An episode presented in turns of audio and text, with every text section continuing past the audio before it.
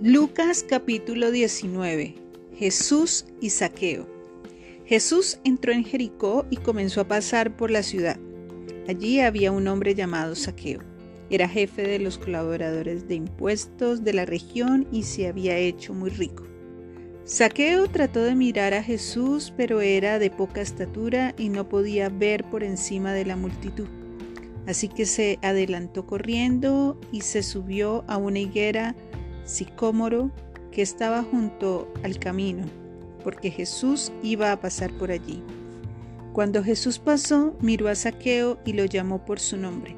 «Zaqueo», le dijo, «baja enseguida, debo hospedarme hoy en tu casa». Zaqueo bajó rápidamente y, lleno de entusiasmo y alegría, llevó a Jesús a su casa, pero la gente estaba disgustada y murmuraba. Fue a hospedarse en la casa de un pecador de mala fama. Mientras tanto, Zaqueo se puso de pie delante del Señor y dijo, «Señor, daré la mitad de mi riqueza a los pobres y si estafé a alguien con sus impuestos, le devolveré 4 veces más». Jesús respondió, «La salvación ha venido hoy a esta casa, porque este hombre ha demostrado ser un verdadero hijo de Abraham, pues el Hijo del Hombre vino a buscar y a salvar a los que están perdidos». Parábola de los 10 siervos. La multitud escuchaba. Parábola de los 10 siervos. La multitud escucha todo lo que Jesús decía. Y como ya se acercaba a Jerusalén, les contó una historia para corregir la idea de que el reino de Dios comenzaría de inmediato.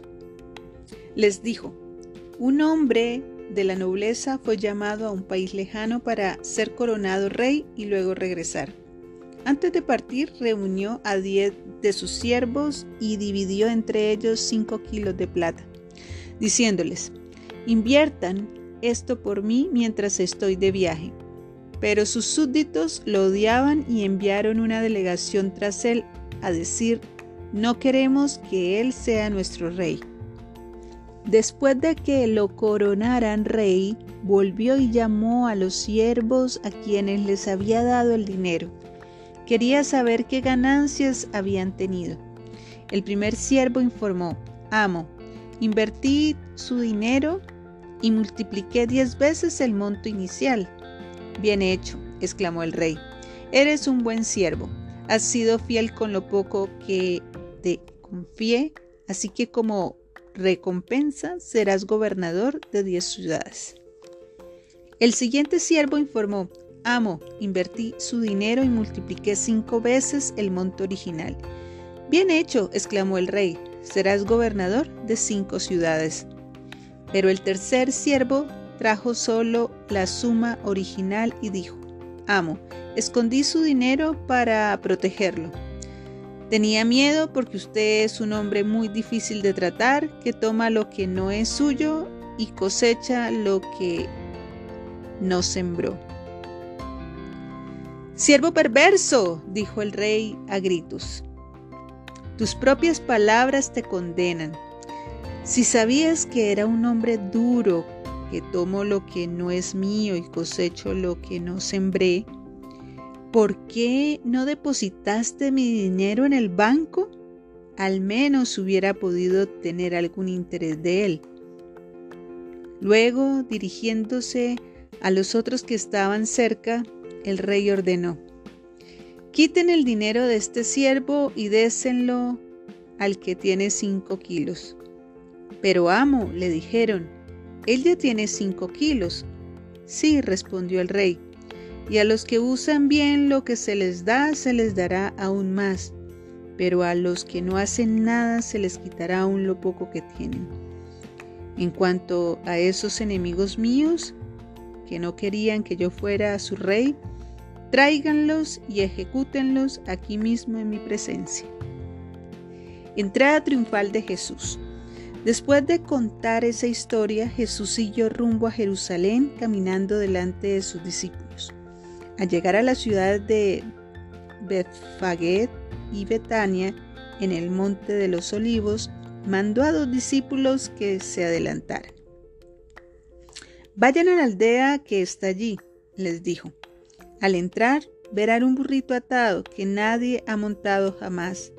Desátenlo y tráiganlo aquí. Si alguien les pregunta por qué desatan al burrito, simplemente digan: el Señor lo necesita». Así que ellos fueron y encontraron el burrito tal como lo había dicho el Señor. Y efectivamente, mientras lo desataban, los dueños le preguntaron: «¿Por qué desatan este burrito?». Y los discípulos simplemente contestaron: «El Señor lo necesita». Entonces le llevaron el burrito a Jesús y pusieron sus prendas encima para que él lo montara. A medida que Jesús avanzaba, la multitud tendía sus prendas sobre el camino delante de él. Cuando llegó a donde comienza la bajada del Monte de los Olivos, todos sus seguidores empezaron a gritar y a cantar mientras alababan a Dios por todos los milagros maravillosos que habían visto. «Bendiciones al Rey que viene en el nombre del Señor. Paz en el cielo y gloria en el cielo más alto». Algunos de los fariseos que estaban entre la multitud decían: «Maestro, reprende a tus seguidores por decir cosas como esas». Jesús les respondió: «Si ellos se callaran, las piedras a lo largo del camino se pondrían a clamar». Jesús llora por Jerusalén. Al acercarse a Jerusalén, Jesús vio la ciudad delante de él y comenzó a llorar, diciendo: «Cómo quisiera que hoy tú, entre todos los pueblos, entendieras el camino de la paz. Pero ahora es demasiado tarde y la paz está oculta a tus ojos. No pasará mucho tiempo antes de que tus enemigos construyan murallas que te rodeen y te encierren por todos lados. Te aplastarán contra el suelo y a tus hijos contigo. Tus enemigos no dejarán una sola piedra en su lugar, porque no aceptaste tu oportunidad de salvación». Jesús despeja el templo. Luego Jesús entró en el templo y comenzó a echar a los que vendían animales para sacrificios. Les dijo: «Las escrituras declaran: mi templo será una casa de oración, pero ustedes lo han convertido en una cueva de ladrones». Después de eso, enseñó todos los días en el templo. Pero los principales sacerdotes y los maestros de la ley religiosa, junto con otros líderes del pueblo, comenzaron a planificar cómo matarlo, pero no se les ocurría nada, porque el pueblo prestaba mucha atención a cada palabra que él decía.